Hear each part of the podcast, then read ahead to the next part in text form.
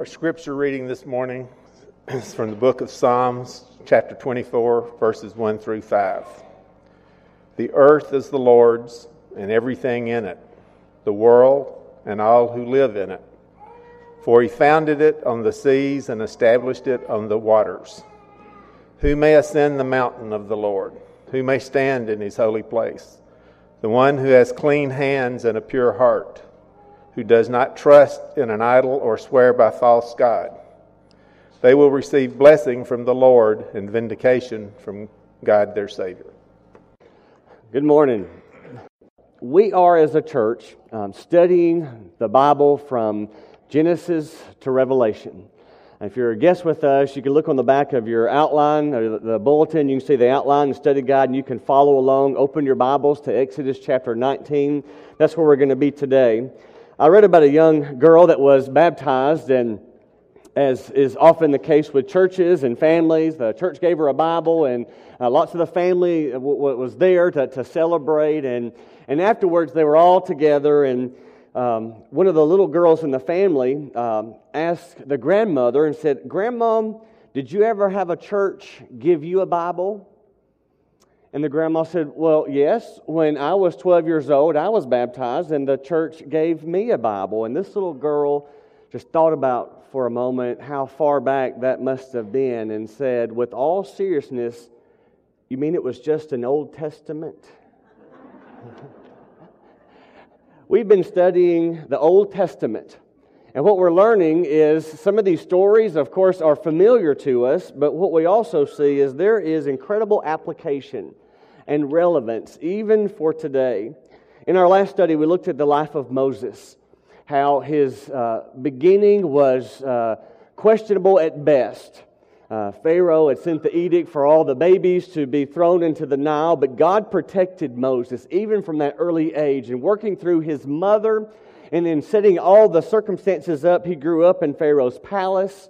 We remember the story when he grew older, he realized that he was an Israelite by birth, and at one time saw that Egyptian mistreating one of his own, and he took his life. So for the next 40 years, Moses was on the run, living his life in obscurity. But God appeared to him in that burning bush and, and, and spoke to Moses and said, You're the man, you're the messenger. I need you to go and speak to Pharaoh. And we remember that interchange, how Moses said, No, not me. And he went back and forth, and, and, and yet God convinced him, Yes, you are the one. And so Moses goes and he talks to Pharaoh. And after 10 plagues, Pharaoh finally relents and decides that he will let these Egyptians uh, free of the Israelites, lets them go. Estimates are 2 million, maybe 3. This huge throng of people. They begin this exodus. And as they do, you remember the story, they got pinned into the Red Sea, and God again works a miracle, and He separates the sea, and they cross over on dry land. That's where we ended two weeks ago. Today we pick up the story. It's been about three months and the children are on their way, the children of Israel are on their way to this land that God's going to show them. In Exodus 19, look at verse 4 through 6. This is God speaking. You yourselves have seen what I did to Egypt, how I carried you on eagle's wings and brought you to myself. Now, if you obey me fully and keep my covenant, then out of all the nations you will be my treasured possession. Although the whole earth is mine, you will be for me a kingdom of priests and a holy nation. What I want you to see here in chapter 5 of the story, this book that we're using as our, our theme to help us get through, this is a huge transitional point in Scripture. God is not just going to interact with certain individuals or just talk to a few people. As one author says, God will begin to share life with all of his people for the first time since back in the Garden of Eden. So God is making this, this uh, covenant this agreement with the children of Israel. And he wants to make sure they've got some skin in the game. So he invites Moses up to the mountain. This is one of those things when you, when you read through the Bible and you get the detail, you realize Moses went up to the mountain twice. He went up first to the mountain, and God reveals to him the plan. And so then Moses comes down to the mountain and he shares that with all the people. The elders of the people gather together this huge throng, and they say, We will do everything the Lord has said. Look there in your Bibles, verses 7 and 8. So Moses went back and summoned the elders of the people and set before them all the words the Lord had commanded him to speak. The people all responded together, We will do everything the Lord has said. If you fill in the blanks, I've got that at the very top of the page. That's what they said. They, they, they got this message and they said, We are in. We will do everything the Lord has said. Now, what is about to take place next is big. God reveals these commandments, and the Israelites commit to obeying God who led them out of Egypt. And I want you to see two, two areas in this study. The first is this God has a standard for the people to follow. That's what we think of. We think of the, these Ten Commandments. There's the standard for people to follow. And remember, back up a little bit. God has kept his promise to Abraham. All the way back in Genesis chapter 12, God promised that he would build a great nation.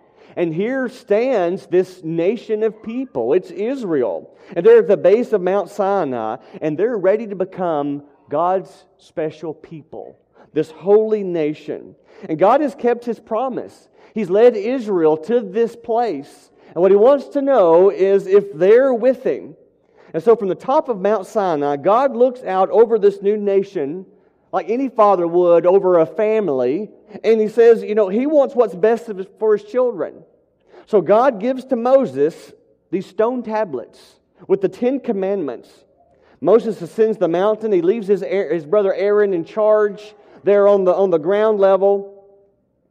God's hidden from the people, but he's there in this dense cloud. And I want you to get that imagery. These millions of people at the base of the mountain, this cloud that descends, the presence of God is there. Moses is called up, and the people know that's where he's going to be with God, to get this law, to get these commands. This is an amazing picture. But meanwhile, as we would say, back on the ranch, they get a little restless. They get tired of waiting. One day becomes two. One week becomes two weeks, becomes three weeks, becomes four weeks. They begin to ask all kinds of questions. Where is Moses? What happened to him? Is he still alive? What's the deal? It's 40 days before Moses would come back down, and they're beginning to doubt God's plan. Exodus 32, verse 1, it tells us that the Israelites say to Aaron, Come, make us gods who will go before us. The people have already given up on Jehovah God. So they go to Aaron, make us gods. Now, a couple of observations just right off the bat. First, 40 days is a long time. Let's just say that.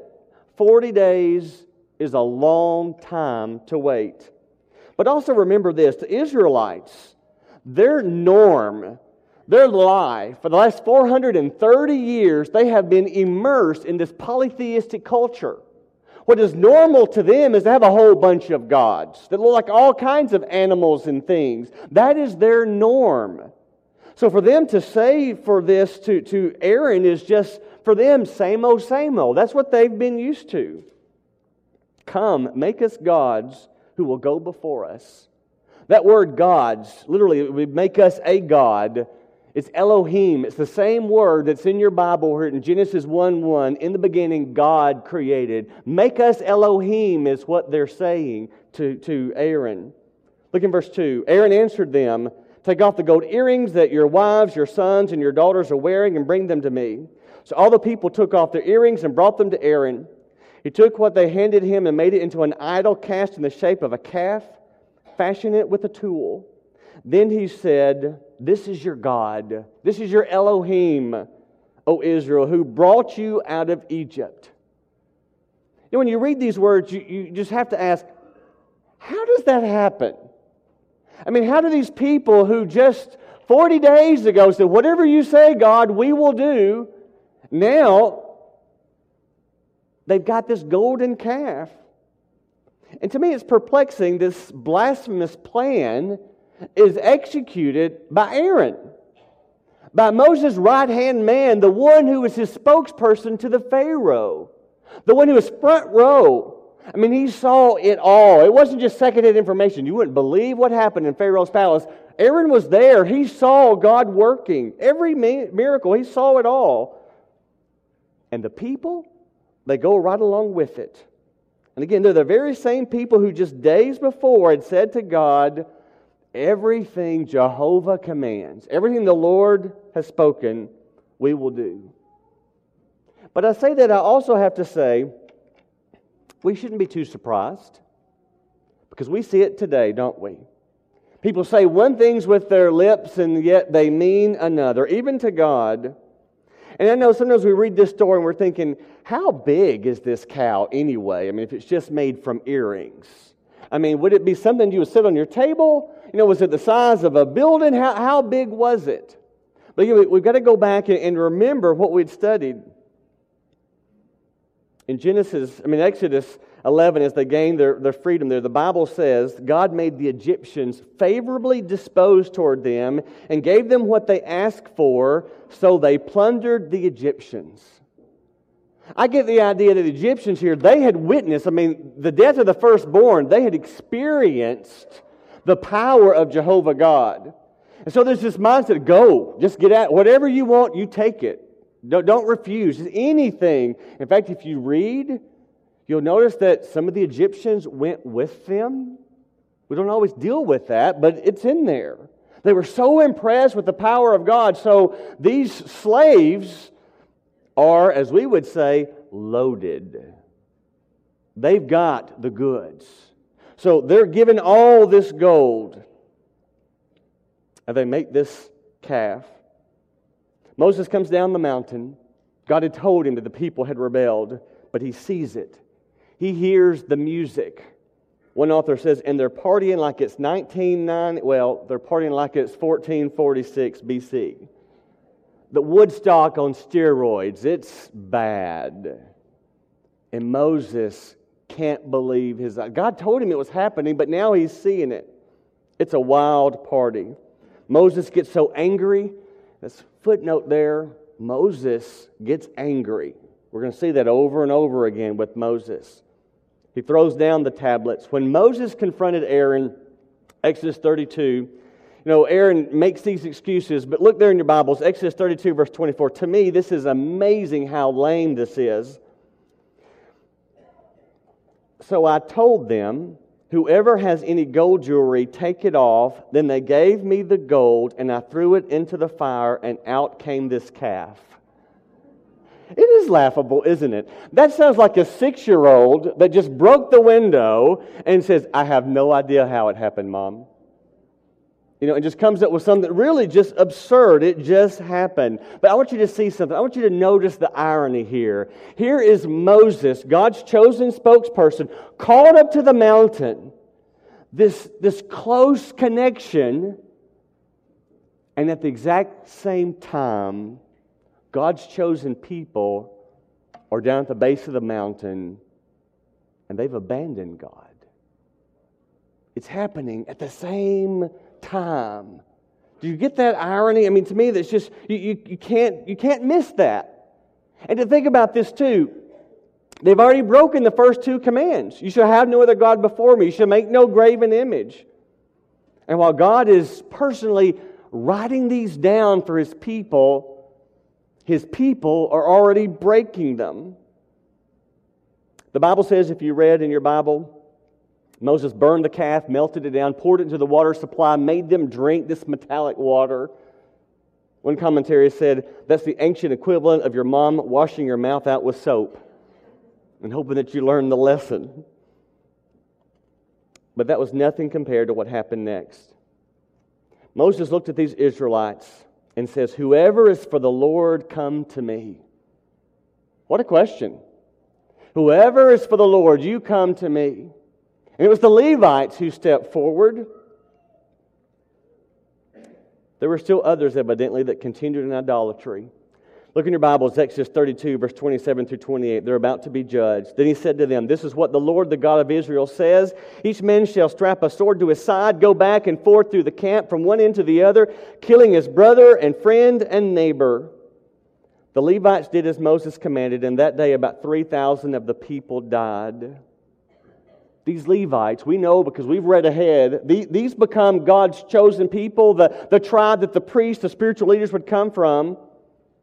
I can't help because it maybe stems back to this eh, obedience at this moment of truth when Moses asked, Who's on the Lord's side? 3,000 of their own people killed. And that sounds harsh. I mean, you know, had they not learned their lesson? Evidently not. See, here's the point. We've got to get this. Sin is breaking faith with God, it's adultery against God.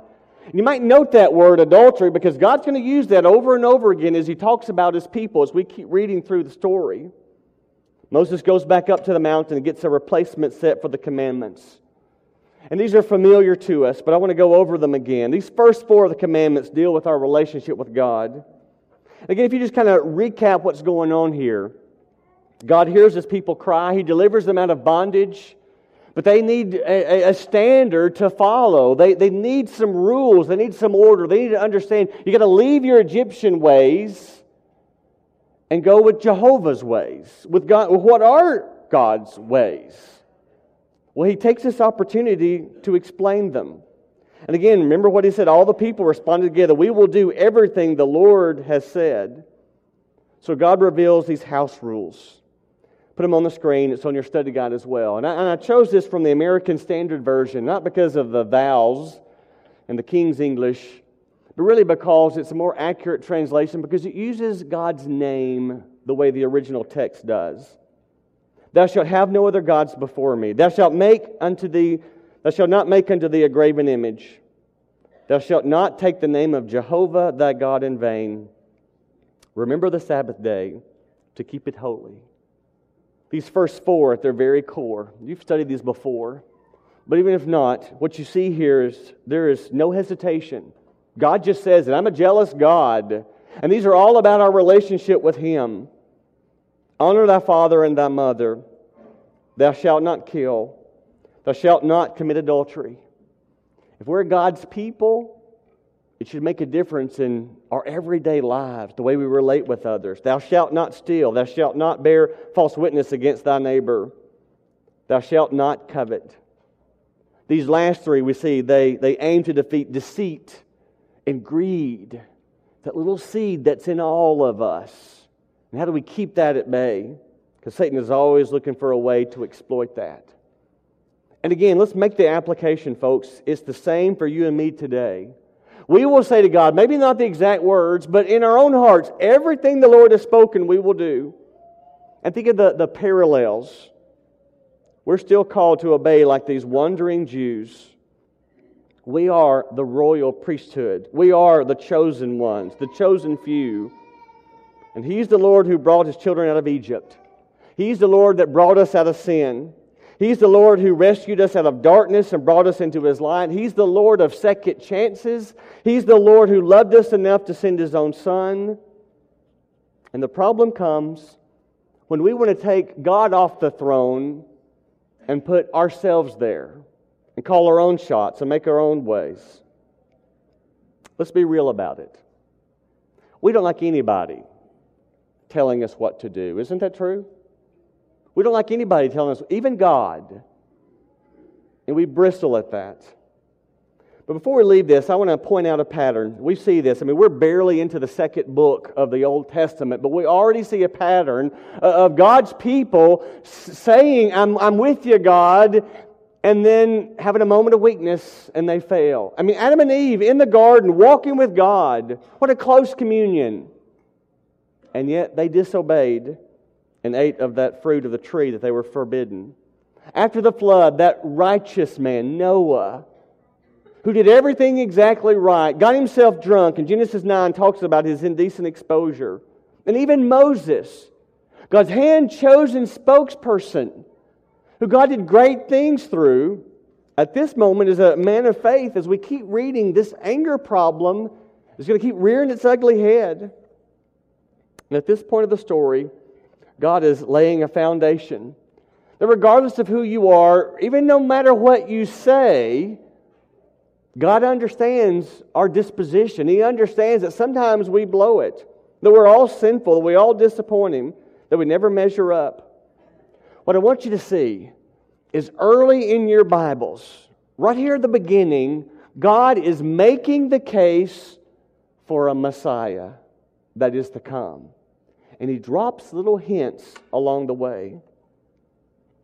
See, sometimes we look around at our circumstances and we see other people that are like at the base of the mountain.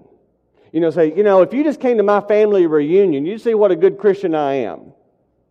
Or if you compared my language with the folks I work with, you'd think I just got it down pat.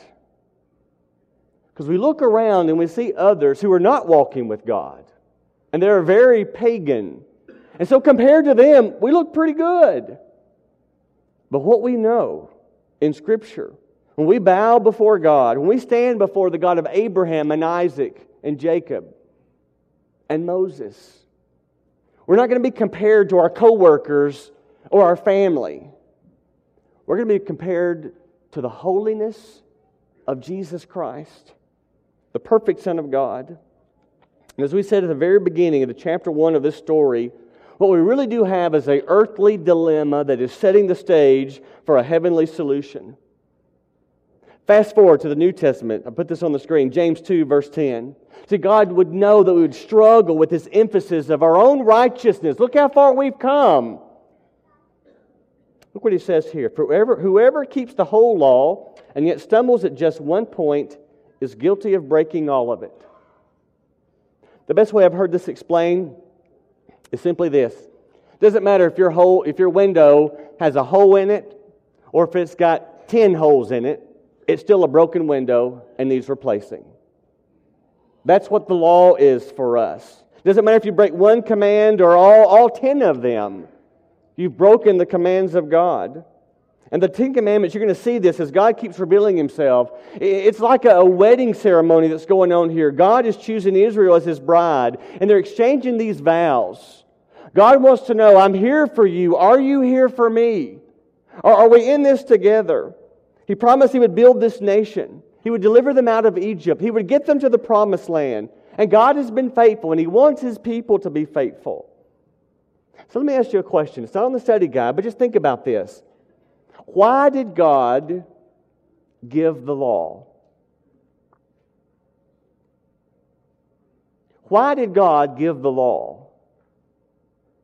It wasn't a new revelation, if I may say that. I mean, murder had been wrong since Cain and Abel. So they knew not to kill.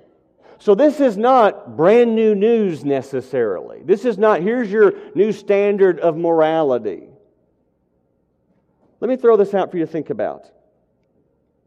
I think God gave the commandments to show that you can't keep them. Can't do it.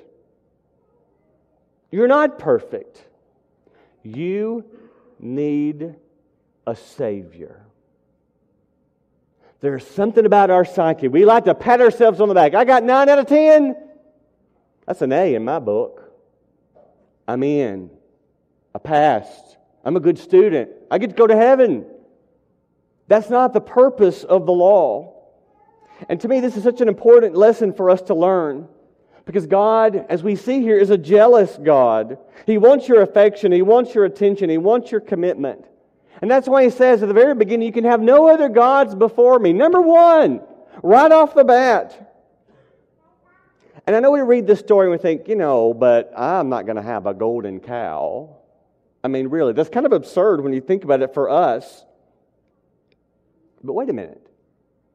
That's command number two no graven image. What about command number one? God starts with that for a reason because if you get number one right, then all the others just follow. The order is important here. Thou shalt have no other gods before me. No other gods.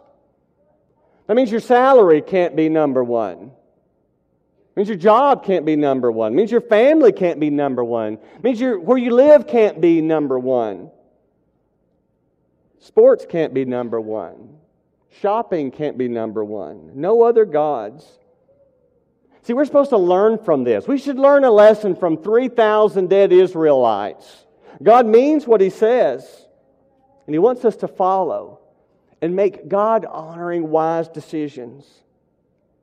You know, 400 years after this, the, the, the, the Jews are still talking about it. They can't move on. In fact, they remember this because it's so important. Psalm 106, King David refers to it. He writes about how God rebuked the Red Sea. I love that wording. Dried it up, it says there. He goes on to say this in verse 19. This is from the New Revised Standard Version. They made a calf at Horeb and worshiped a cast image. They exchanged the glory of God for the image of an ox that eats grass. They forgot God, their Savior, who had done great things in Egypt, wondrous works in the land of Ham, awesome deeds by the Red Sea. Did you catch what he's saying here? Look at verse 20 especially. They exchanged the glory of God for the image of an ox that eats grass. How do you trade Jehovah God for an animal? A bull, this cow, this calf. But it's a fair question. Because we do the same thing. Maybe it's a relationship, maybe it's a hobby, maybe it's a paycheck, maybe it's a friendship, maybe it's family, maybe it's just comfort all kinds of things can come between us and God. And it's a ludicrous trade if you think about it. But we all do it.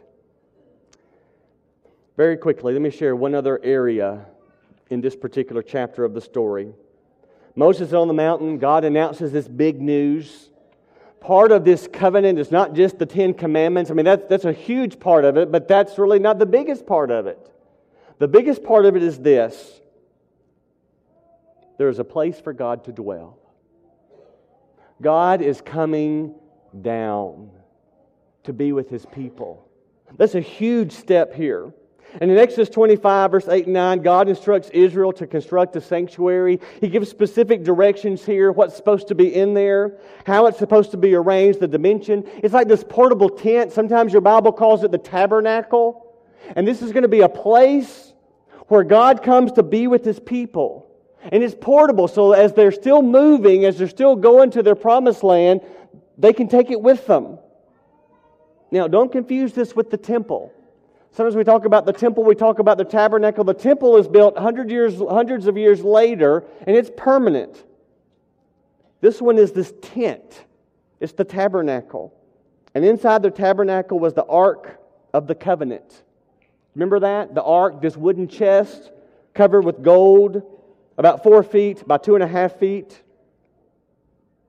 And what's inside? Do you remember? If you watched Indiana Jones, you would know.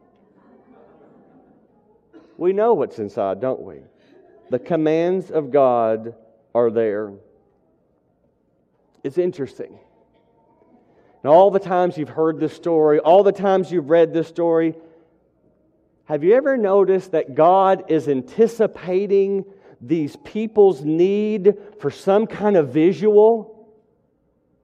See, he's called Moses up to the mountain, he's given him the law, and he's saying, I'm going to come down there and be with you like never before. These people have never seen this. And all the while, they're, they're making this calf so they can see their God. But God's got a plan for them to see his presence. There's this tabernacle. So as they make their way through this pilgrimage, they can, God is there, God is with them. These people needed that, and God anticipates that. Here's what we need to realize these Israelites repent. They beg Moses for forgiveness, and, and Moses goes before God and begs forgiveness for them on behalf of them. Look in Exodus 34, verse 8 and 9. Moses bowed to the ground at once and worshiped. O Lord, I found favor in your eyes, he said. Then let the Lord go with us.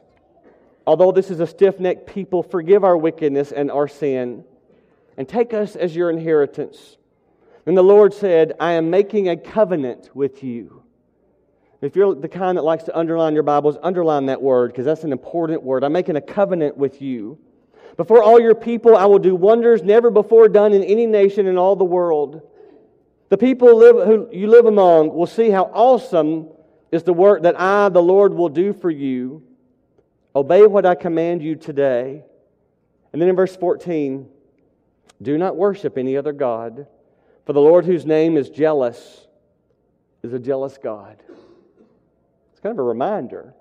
We should have got that lesson already. I want you to notice in verse 9, Moses says, Let the Lord go with us. That's huge.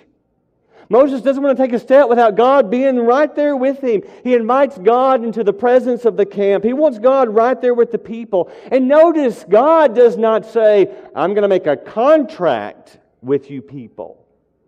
It's not a contract, it's a covenant. Huge difference, big difference. It's not called the Ark of the Contract, it's called the Ark of the Covenant. Because God says, Your allegiance is to me, to no one else, to nothing else. But again, we read this story, and it's thousands of years ago, and it's in a land far away, and sometimes we may even have a cartoon version of it in our head and not realize this really happened. But still, there is a little bit of a skeptic in us, and we ask, what does this really have to do with us today?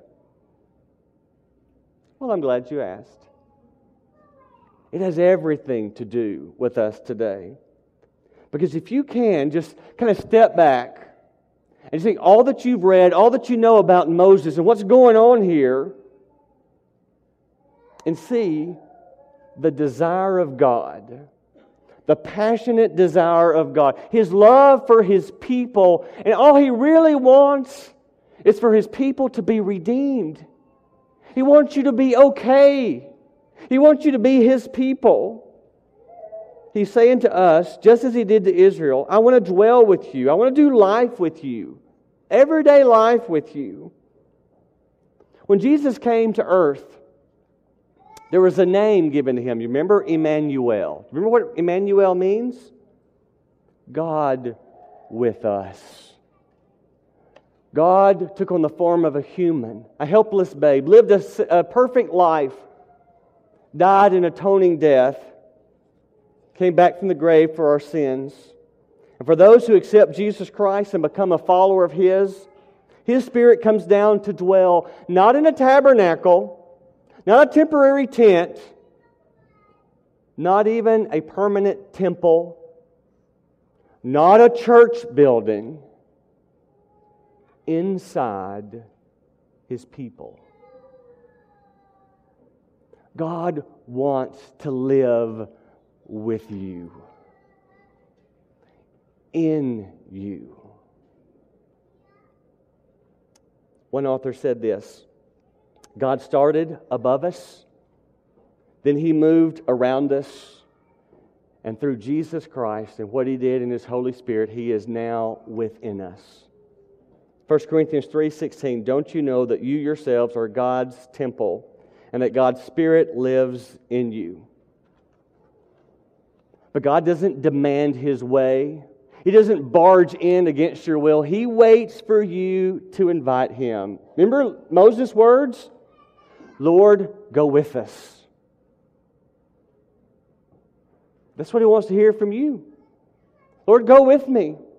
I need you. I can't do it on my own. Yes, we will disappoint him. You're never going to be able to keep every single command. And that's why Jesus came, because he did. And he's our perfect hope.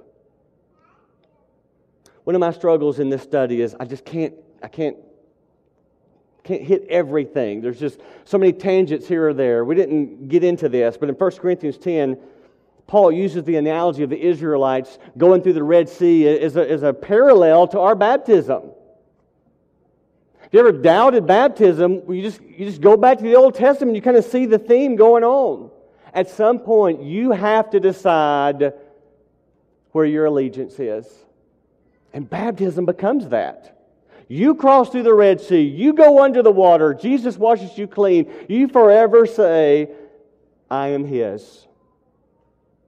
And God does the same thing. He's yours. We're going to sing a song to encourage you to do just that. Obey His command to be baptized. Confess that Jesus is Lord, the Son of God. Or if we can pray for you, just to have a faith that never gives up. Won't you come as we stand and sing to encourage?